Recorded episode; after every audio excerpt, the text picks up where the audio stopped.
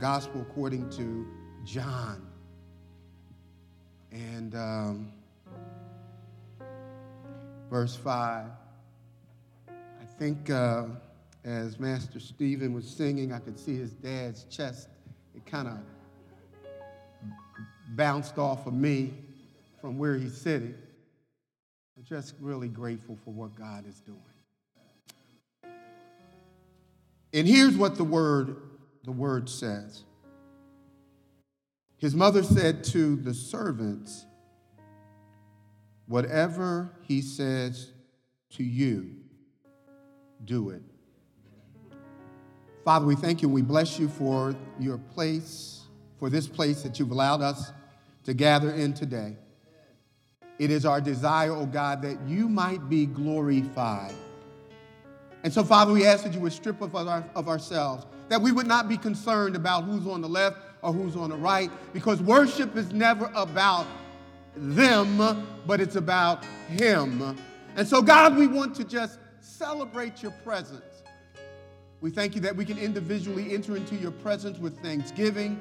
We thank you, oh God, that we never leave when we enter to your presence the same way that we came.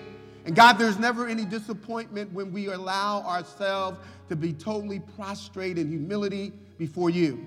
God, it is our heart's desire that you would strip us of ourselves, even right now. Oh God, we pray that you would break down all the barriers, all of the obstacles, anything that would come against your word today. Right now, loose us from that and give us an ear that we might hear what the Spirit of the Lord is saying. And God, we ask that the Spirit of God would fall fresh on us. Oh, we celebrate. I don't know if I'll be here next Sunday. I don't even know if I'll be here tomorrow. But as for me and my house, this is the day that you have made and we are going to. I rejoice today, oh God. I celebrate your presence. Oh God, how can we stand in the very presence of the King of Kings and Lord of Lords? And not give you thanks. Not raise our voices up and say, Hallelujah. God, we thank you that we are ushered into the very courts of heaven every time we pray, every time we are led by the Spirit. And God, it is your heart's desire. You said that you are Spirit and they that worship you. Father, may we dare not bring offerings before you, even in our standing and even in our responses that is in our flesh. For in the flesh, we cannot please you. And so we earnestly, oh God, ask that you would crucify us, that the new man might be renewed even right now. And God, we thank you in advance because we ask these things in the matchless name of Jesus. And the church said, Amen. Amen. Praise God. Praise God. Amen. Amen. I'm blessed. I am so blessed. And um, those two have amazing voices. Amen. Amen. Amen. Praise God. And uh, they move with fluid, fluency, like I used to be able to. Uh, yeah, yeah, yeah. And so we continue our series of messages devoted to the, the theme of our year's focus radical, relevant reboot. One of uh, the most historical, memorable plays took place on the NFL's biggest stage. It was the last play before the half, and it was the game between the New England Patriots and the world's National Football League champions, Philadelphia, Pennsylvania, City of Brotherly Love, Eagles. The Eagles were on the Patriots' goal line. It was fourth and goal, and the best coach that did not win Coach of the Year honors last year, Coach Peter, uh, Pederson called for a timeout. Before running the play, Coach Pederson, he called the timeout, and quarterback Nick Foles kind of nonchalantly says, You want to do the Philly Philly? And Coach, Coach Pederson said, Yeah, yeah, let's run the Philly Philly. Now, the play had never been tried by the Eagles in a real game. The person that would throw the pass had never thrown a pass in an NFL game. The receiver who would be on the catching end of a pass had never caught a pass in an NFL game. And so the commentators were like, I would take the three. This could be, this is going to change the momentum of the game. This could mean winning or losing. And I don't understand. This is this, this is this, this really is an unnecessary gamble by Coach Pederson. You all, you all remember, right? Amen. Now, we know the rest is history. And we learned after interviews that the, the Philly special had been practiced for a month. And according to Nick Foles, the quarterback, he actually said that it had never run fluently in the way that it actually transpired on the biggest, most prominent scene, the Super Bowl. It had never happened that smoothly in practice. And while most of us were shocked and amazed that it actually worked for the Eagles. You know, we do those, we, we do those kind of plays and the gimmick thing. It, it, it just never worked for us. But the Philly Philly, it actually, it worked. Now, here's the interesting thing. The coach needed a lot of courage to make that call. The play that had to be executed was it was interesting. Nick Foles runs into the huddle, and all he said was, Philly special, Philly special. And nobody stopped and said, What is the Philly special? And why are we doing that right now? And what's my assignment? They just simply broke the huddle, went to their position, and orchestrated the play, and probably pulled off the most famous gadget play that changed the momentum of the game in the history of football. Now, while all of that was amazing and we get to celebrate what the Eagles accomplished, none of this would have been possible if any of those 11 players on the field had not just done what the coach said.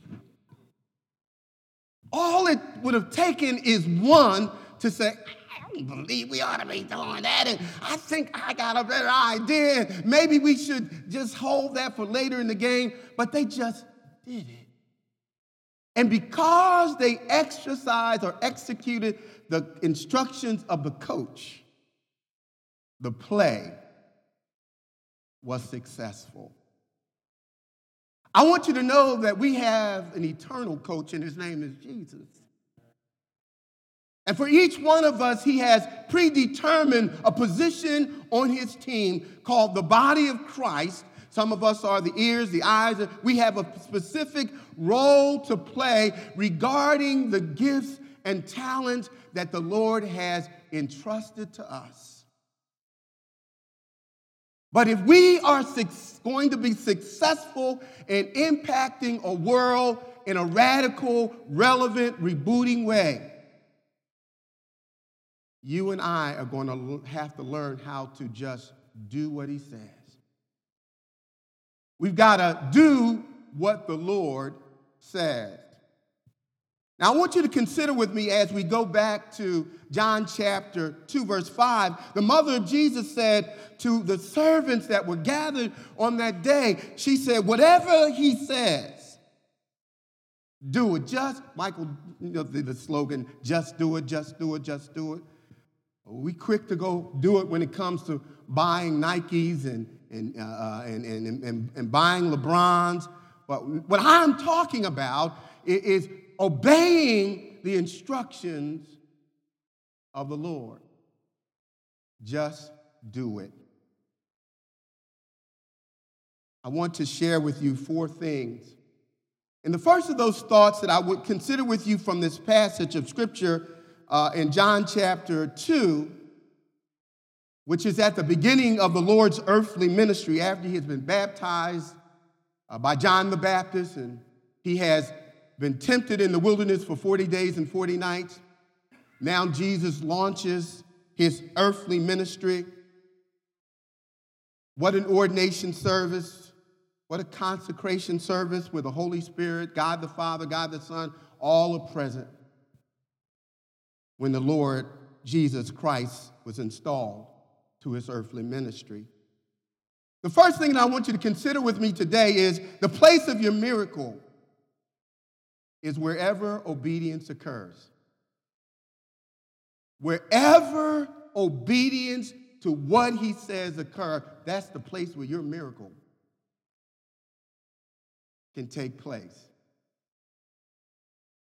The Bible says on the third day, they there was a wedding in Cana of Galilee, and the mother of Jesus was there.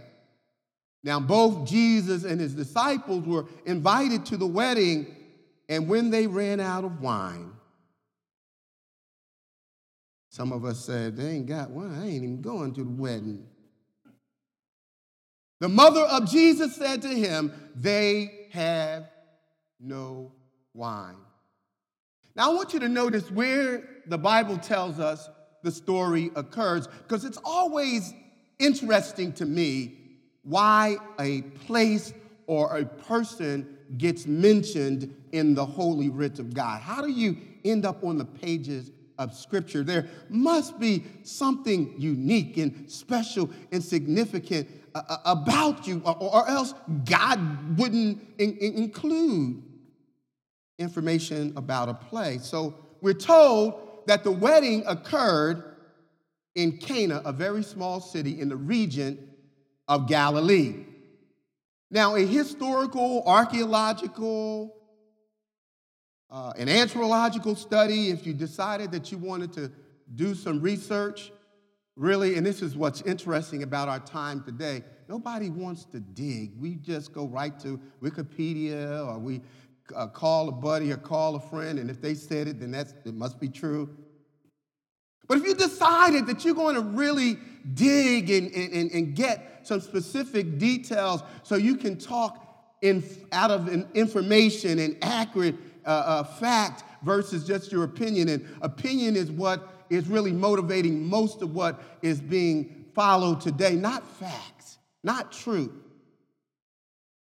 You would conclude on your study of the small town of Canaan in Galilee that there was nothing, in fact, pertinent about it. There was nothing special about Canaan, even though it was eight miles north of the city of Nazareth, the ghetto where Jesus was born.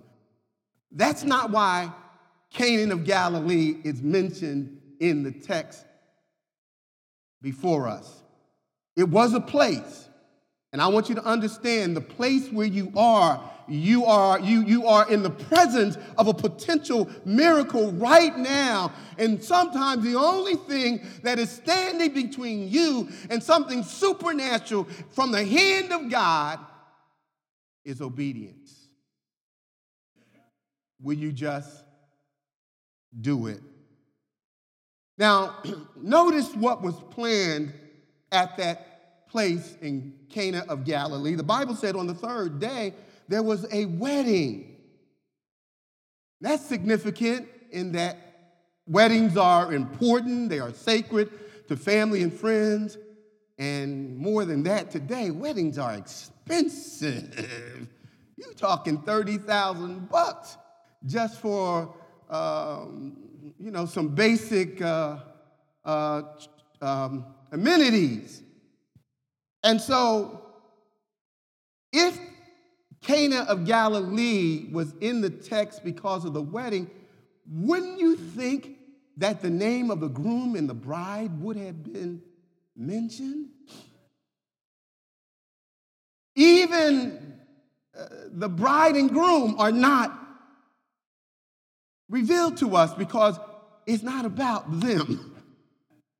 How many of you know? I know you one of these days, hopefully, you have your special day, and some of us have your special day. Some of you kept your wedding gowns, and you can get your ankle in it now. And uh, uh, but but a believer's wedding is really an opportunity to demonstrate what it's true between God the Father, God the Son, and God the Holy Spirit. A, a, marriage represents the most intimate and undivided relationship on the face of the earth, much like the relationship between the Holy Trinity. And yet, upon, upon further review, we discovered that this is not about how much the wedding cost, who was in the wedding party and who the groom and bride were, and did he see her wedding dress before the, the wedding? And it was not about them. Their names aren't even mentioned. And yet we're told that in Cana of Galilee, there was a wedding on the third day. I want you to, under, to also take note of the fact of who was a part of the wedding party. I believe that there was one person who's identified as a member of that wedding party. Look at verse, uh, it says, in verse 1, it says, On that third day in Cana of Galilee, there was a wedding, and the mother of Jesus, she was there. She was there. And it's significant that the Bible says she was already present, and because the fact that she was the one who had inside information, inside information on something that only those who would have been a part of the wedding party, she might have been the wedding planner. She came to under, she came to know something that could have been a disaster for the groom, uh, for the father of the groom who was responsible for the cost of the wedding. And so Mary, the mother, she was the mother of Jesus. She was a part of the planning. She was already there. And while the Catholics say that Mary is immaculate and that she's actually treated as the fourth member of the Trinity, and people actually pray to the statue of Mary. I beg to differ because the reason that Mary is mentioned in this text, she's a sinner just like the rest of us in need of a Savior. But the, the interesting thing is that this wasn't about Mary in terms of why, why the city of Canaan of Galilee was mentioned. It really isn't about you either or about me. But on that day, the Bible says that Jesus was invited. And he showed up. You know what? Ordinary situations and places and people, when, when Christ appears on the scene, it's no longer an ordinary thing. Now we're talking about extraordinary. The natural now has shifted to the supernatural whenever Jesus comes around. That's why when the Bible says, Behold, Jesus speaking, I'm standing, I'm standing right now as you're seated in this audience. I'm knocking on the door of your heart. If you would let me in, I guarantee you when you leave today, you will not be the same way you were when you stepped in to this place. The place where you are, there's a miracle waiting if you would simply say yes. When Jesus shows up, something changes, something shifts. I wonder if you want, if you, if you can see from the eye of the Spirit. The Bible says that we're not looking at what we can see. You see, when you, when you are filled with the Spirit of God, you understand that not only are you the temple of God, but the presence of the Lord is here. I wonder today if you can sense that Jesus is here. I wonder today if you would be like Bar- blind Bartimaeus when he needed to be healed. And Jesus, he knew, he heard that Jesus was passing by. And the Bible says that Bar- Bartimaeus began to cry out, to scream, begin, begin to get indignant. And he said, Lord, do not, do not pass me by. Bless me, Lord. Give me my sight. Sometimes we have to press past the ordinary, the mundane, the routine.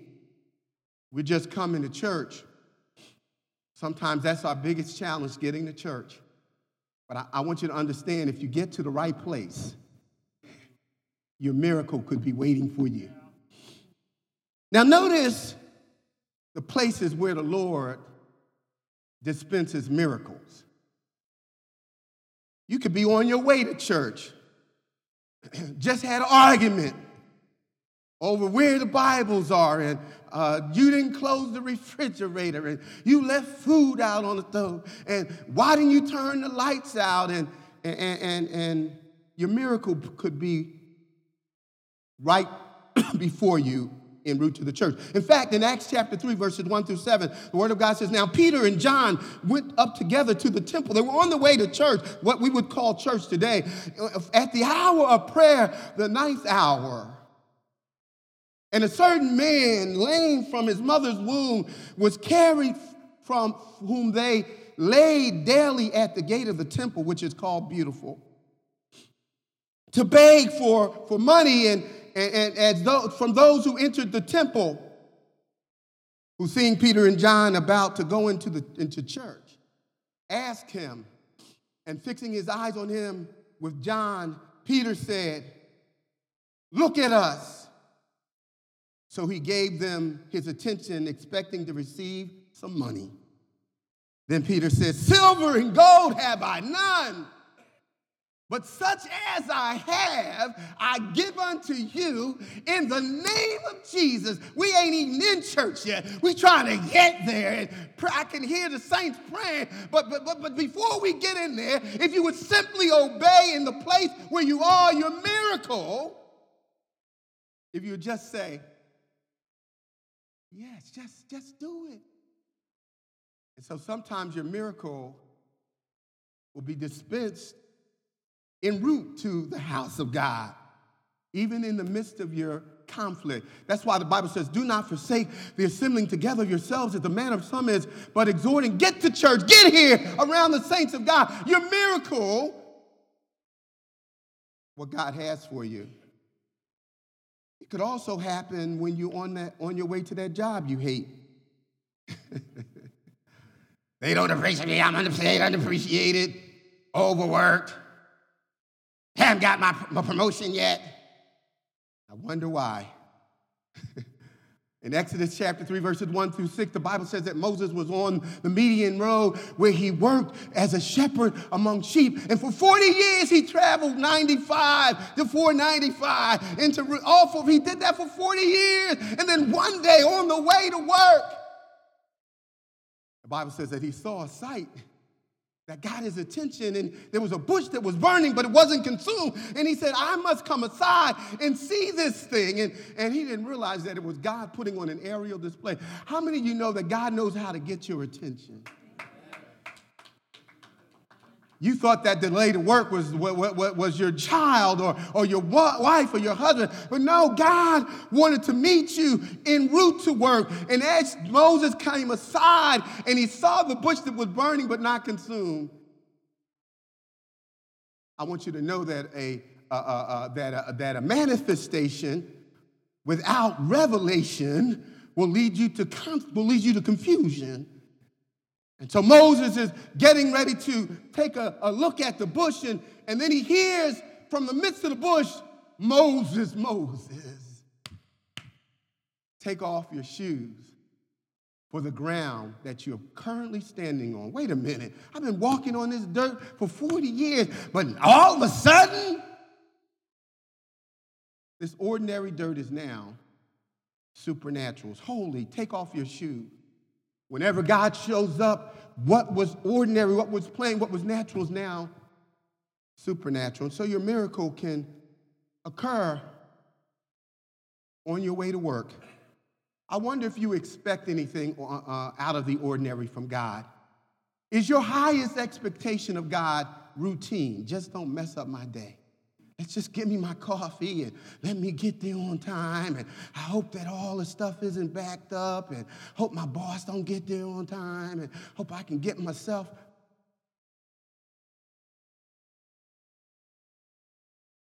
god may have your miracle waiting for you at work. Sometimes a miracle will occur while you're in church.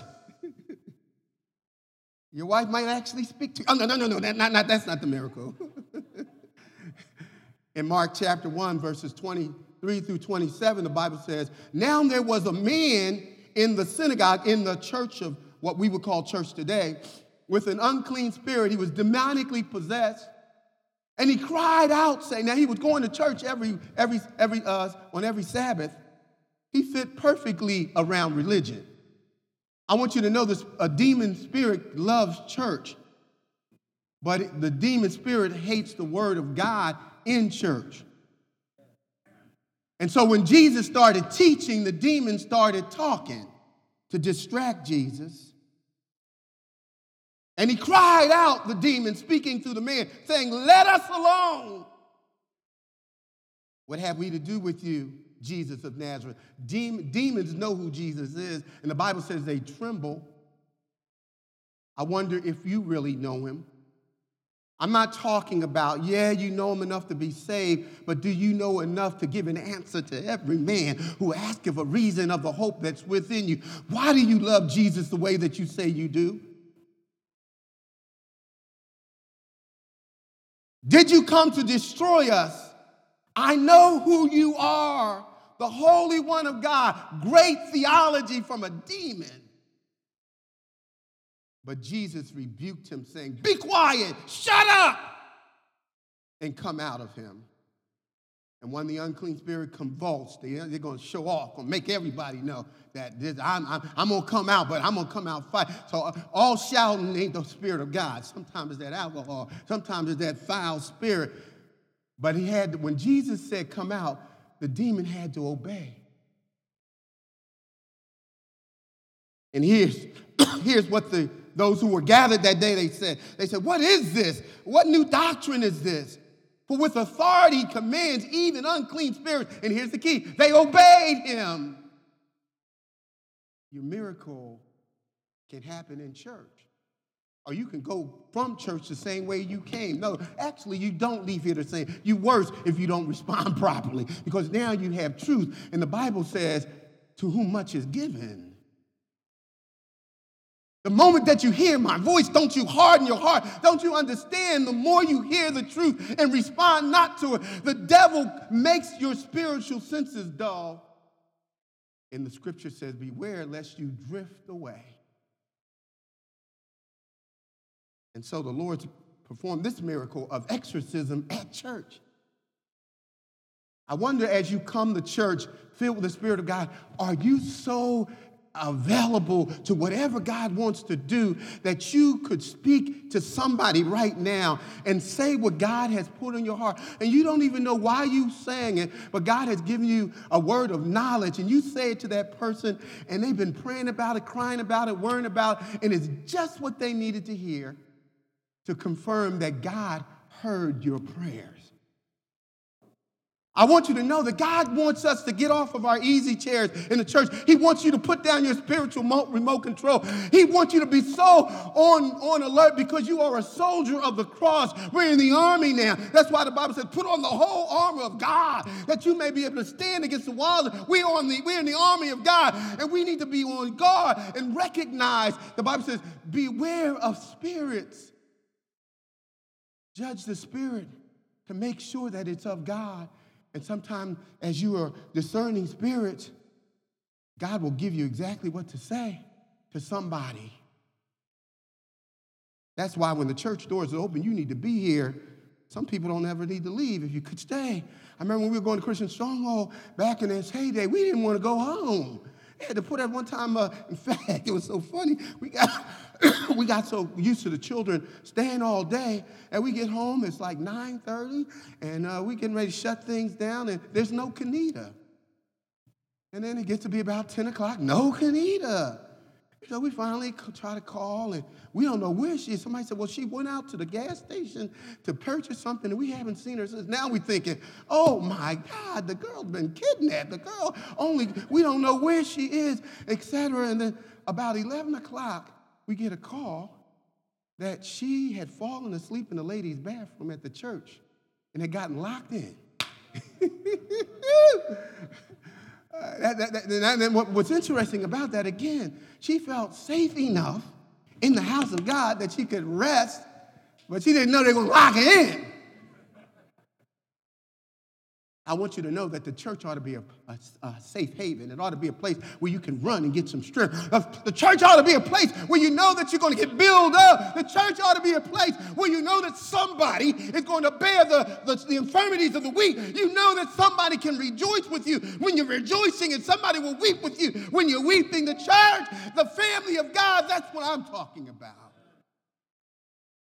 The miracle, the miracle, the miracle is that we can be from all different nationalities and people groups and talk all kinds of different languages and have all kinds of, and then still be one in Jesus.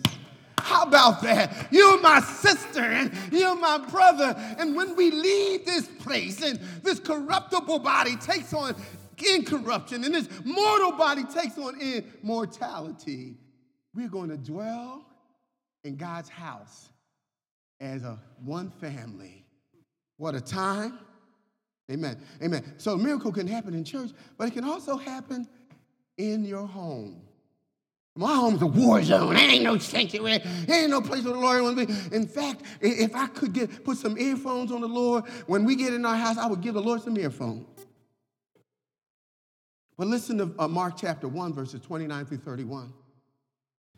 Now, as soon as they had come out of the, as soon as they left the synagogue, the church, the demon man was delivered they entered the house, and, and, and Simon and Andrew with James and John. But Simon's wife's mother laid sick with fever, and they told him about her at once. So he came and he took her by the hand and lifted her up, and immediately the fever left her, and she served. The Lord does house visits. Aren't you glad about that? And so your miracle could be right in front of the dishwasher. Your miracle could be right in front of the sink. Your miracle could be in those dirty clothes that you get tired of washing. Your miracle could be that food that you're preparing. Your miracle could be waiting for you at home. Just put yourself in a position where you're willing to say, Yes, Lord. I want you to know that your miracle can also occur in a lonely place. John, the beloved disciple, was on the island of Patmos. He was isolated for, the Bible says that he was being punished for his witness, for his testimony of Jesus Christ. You may be a single person and you desire to be married. And every time you leave this church, you're not going home to a husband or a wife that's waiting for you. You're going home to an empty, empty apartment or an empty house. You may be a widower who's been married for many years, and now uh, your, your, your, husband or your wife has died, and no longer are you going home to take care of him or to be with him. You're going home to an empty house, and the only communication that you get are those robocalls. Don't you get sick and tired of them?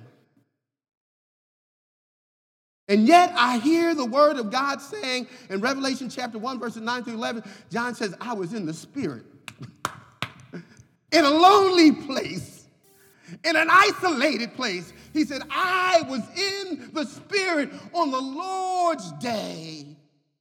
And he said, I heard a voice behind me, a loud voice as a trumpet, saying, I am in your loneliness, in your separation, in your grief, in your pain, in your confusion. He said, I am the Alpha and the Omega, the beginning and the end. I am He who once was dead, but now I'm alive. Your miracle can occur in your lonely place. I'm just trying to say to you that the place, the place for your miracle is wherever obedience occurs. John responded in obedience, and the Lord gave him the revelation of the end times. So the question is why did Jesus go to that wedding? The Bible says he was invited. is, that, is that simple but profound? Because even though Jesus was invited, sometimes you invite people in the church or you get to know them, you don't always know what you're working with. We went to the homegoing service of Sister Karen Barnes yesterday, and most of you probably didn't know she was a pharmacist. Most of you didn't know that she took people in that were in need financially and she allowed them to live in her home, that she had a great gift for tapestry and she was one course away from her doctorate degree when the Lord decided to take her home. Sometimes you don't know that you're entertaining angels unawares. And so Jesus was in at the wedding, he was invited, maybe because of his relationship to Mary, but they didn't know because he had never performed a miracle before. They didn't know who he was. Lot had the angel of the Lord staying at his house. When, when the angel of the Lord was going to destroy the city, he did not know that God was in his house. I want you to stop underestimating the people that God allows you to interact with. Sometimes you don't know if you would simply invite them to be who they are in the Lord, that something that they may have in their lives will be just what you needed. Jesus came to the wedding because he was invited. Have you invited Jesus into your situations? Now, here's the problem. Now, we see the place of obedience, of, the place of the miracle is waiting for your obedience. The problem was, the Bible says, that they ran out of wine. They ran out of wine. Now, I'm not even going to try to explain can Christians drink? You're already doing it. now, the Bible says that we should not get drunk with wine. And if your drinking offends a weaker brother, that you should not operate in your liberties, but you should operate in love because Jesus died for the weaker brother. And what that simply means is that you may be able to do some things that the Bible doesn't say you cannot do, but if someone who's weak sees you doing it, they will try it, and now they're strung out. And so you're not going to see Pastor Benson and Sister Benson, Sister Benson, you will not see us drinking in front of you. Amen. That's all I'll say about that. So we'll move on. We'll move on. So the problem had to do with the custom of that time. Weddings were not just for one day. A wedding ceremony lasted for seven, four to seven days. And the worst two things that could happen, which would cause a crisis, at a wedding is one, that you would run out of food or run out of wine. Now, all of us, I've gone to some, some super special, fabulous, elegant weddings, and the bride is beautiful, the tux are great, the, the decoration is super, the sermon, and all of that, and then the food. No, it was nasty. or they ran out of chicken. you, know, know, they ran out of chicken at the wedding. Just when I got up there with my plate, they ran out of chicken.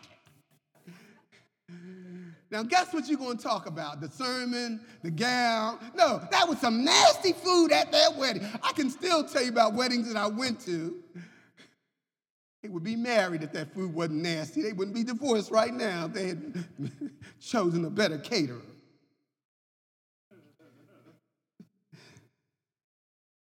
But you didn't want to run out of wine. That was embarrassing. It was the responsibility of the groom's father. And so if you ran out of wine, not only would they talk bad about you, but you would be you could be fined financially for running out of wine because it was a, it was a social insult. And so Mary, the mother of Jesus, on the inside discreetly informed her son Houston, there's a problem. this was a 911. They run out of wine. Now, it's interesting that when you look in the scripture in Psalm 104, verse 15, that wine in the scriptures is a symbol of joy, of merriment, of gladness, of exhilaration. And so the picture here is that what would give them joy temporarily was no longer present. I don't know about you, my family, when the alcohol ran out, then they figured that they need to be fighting. and even when it didn't run out, because they bad, brought the bad stuff, there was going to be a fight eventually. And so what, what, what happened, so, so Mary informs Jesus that the, that the joy, the wine, the wine is gone. I want you to know as believers that the world can't give you real joy. The world can't give it to you, nor can the world take it away. And what biblical joy is, the word keros actually means to have an internal gladness in spite of your external crises. Hell could be breaking out all around you, but on the inside, you have gladness. Now, when you are rejoicing, rejoicing is the external expression of an internal joy. And so he says, she said, they run out of wine, Jesus. I was at the gym the other day, see I'm slimming down. I, yeah, I got to tell myself that, right? So, anyway, and I got my earphones on, and I'm listening to one of my favorite preachers uh, Tony Benson. No, no, I'm listening to one of my favorite preachers. no, it's painful to listen to your own stuff. I'm listening to one of my favorite preachers, and the word is getting good. I'm, I'm doing the elliptical, and the brother start breaking it down and, uh, you know, exegeting the scriptures, illustrating it, and he's starting to bring it home, and he pulling it on, and I'm watching it, and I'm listening, and next thing you know, I'm on my, I take my hands off of my, my bars, I'm raising my hands up, and I say, amen, and I'm, I'm like getting on my little stuff, and, hey, and people start looking around, what the with? Do we, is this a terrorist? Was, is, is he on something? And maybe somebody put something in that water he got, and what they don't understand is I got an internal party going on in spite of my external circumstances. I got the joy of the Lord. When you are a believer, you carry the party with you. You start raising your hands and you start, I mean, tapping your feet and talking about hallelujah. I'm driving down the highway. I'm singing and rocking my head. I'm all out of beat, but I don't care. I just know that I'm trying to praise the Lord. And people don't understand that because the joy that I have, they ran out of wine. I wonder if you run out of the joy of the Lord.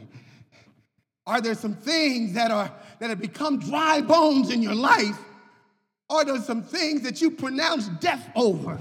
Are those some things that used to bring you happiness, but now when you look at them, you're disappointed and depressed and disgusted? I want you to understand that when you don't have the joy of the Lord, it's available to you. You simply need to take it to the right person. The wine has run out, Jesus.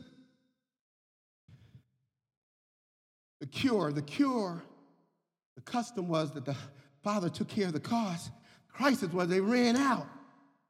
But here's the cure. Mary had sense enough to realize that she couldn't fix this. How many you know there's some things you just can't fix? When the doctor gives you that diagnosis and they tell you, well, here's, here's the life expectancy and there's really not much we can do. And, and when you understand that humanly, with all modern technology, there's limitations. And the one who actually determines the length of your days has nothing to do with the doctor at the hospital, no matter what his degrees is. His name is Jesus. She realized that she couldn't handle this. And then she released it. She took the, the problem of Jesus, he said to the servants, whatever he says, we want to fill out, we want to fill in. Here's what you do, Lord.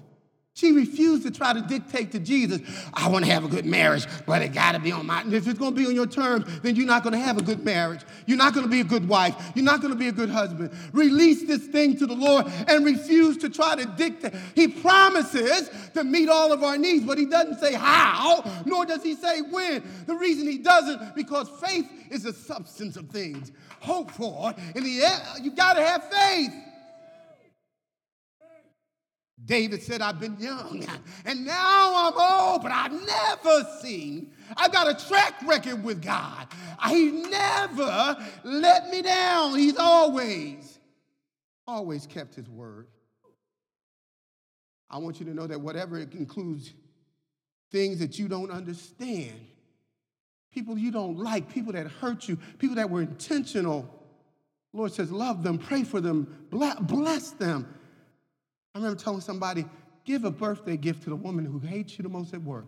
I ain't doing that. Why would I do that? The woman don't like me. Did everything that she can because we're believers. The Bible says if your enemy is thirsty, you do what? You give them acid. No, you don't give them acid. You give them water to drink. If they're hungry, you don't give them, you don't give them a brick. You give them bread.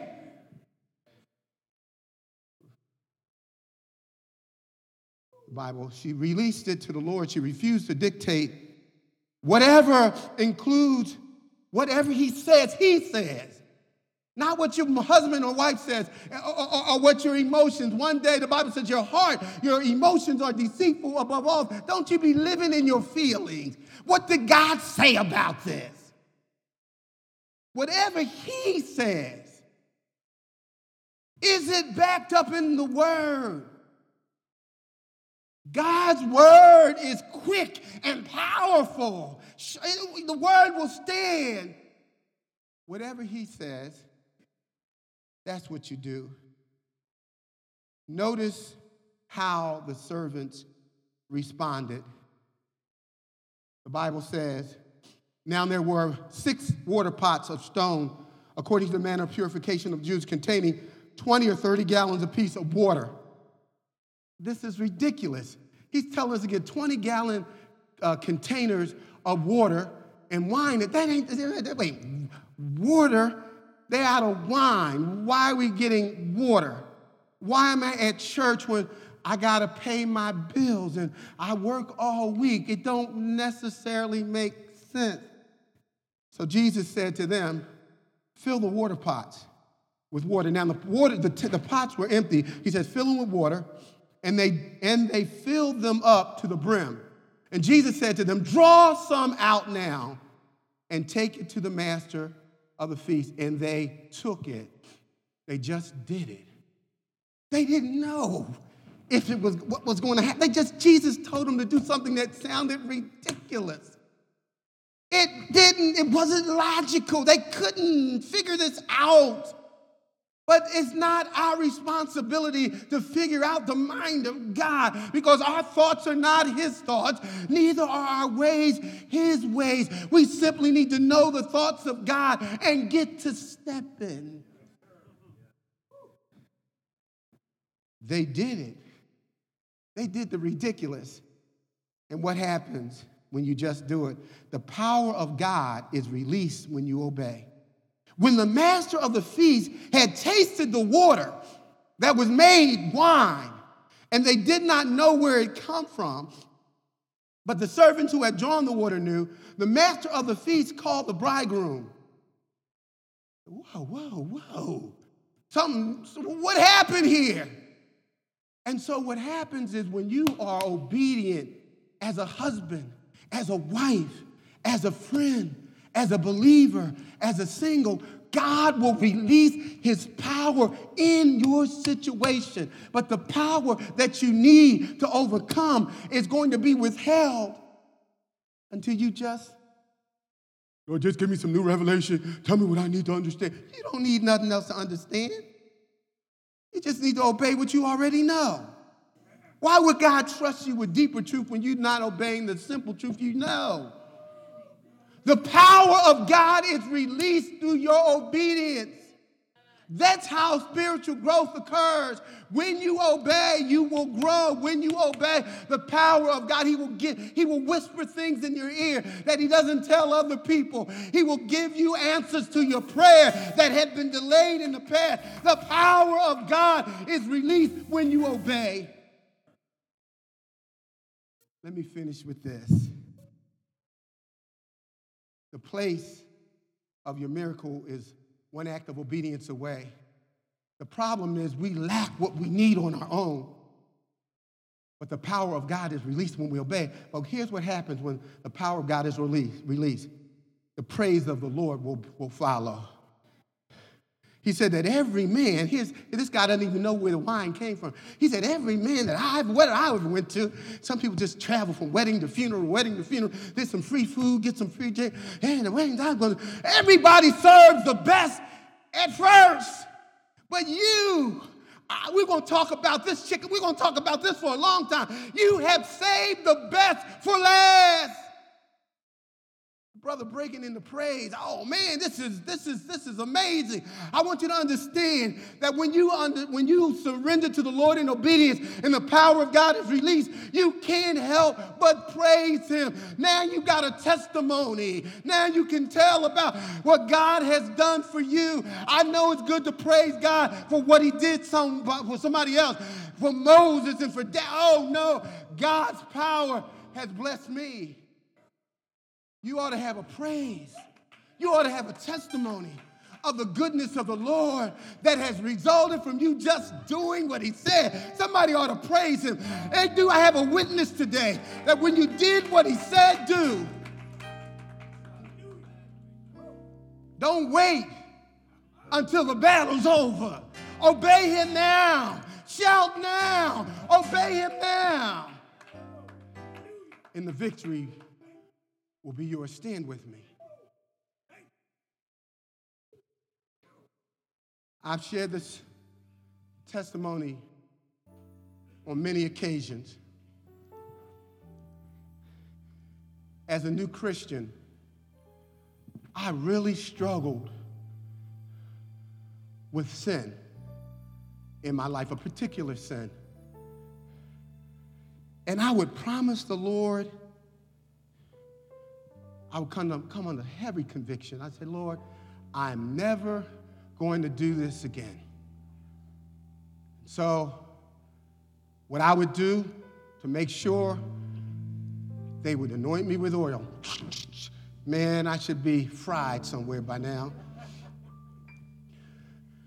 I have leaped over pews.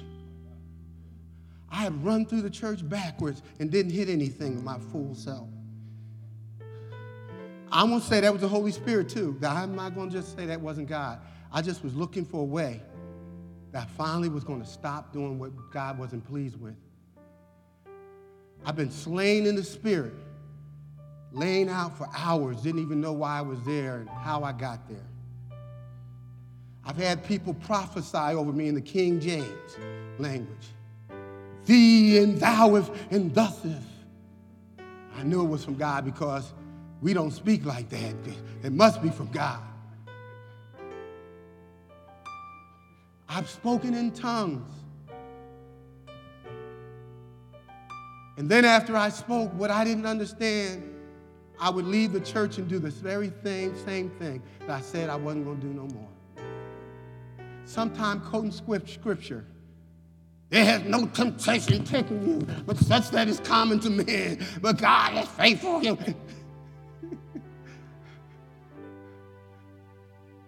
I expected God to literally reach out from heaven and, and grab me and usher me. No, he, the same way I got to where I was and I shouldn't have been. And one day, I had a Red Sea experience and uh, the Pharaoh was behind me. No, no, no, no, none of that. The Holy Spirit said, Obey. The way to victory is obedience. It ain't no supernatural uh, tongue speaking, and uh, they get pregnant too, and have, and don't have husbands, and, and, and, and they don't. They all of that don't change you. You now you need to obey the word of God. And so, I had to make a decision when my flesh was kicking in in overdrive, five gears, sometimes ten gears. And I had to take the word that I knew, make no provision for the fulfilling of the lust of the flesh. And sometimes I had to do what, what Paul told Timothy, he said, flee. Flee, get yourself to stepping. No conversation, no discussion, no we'll get, no, no, no, no, get to stepping. And God delivered me from what held me in bondage as a Christian because I simply obeyed him one day at a time. Somebody say amen. Just do it. Just do it. With every head bowed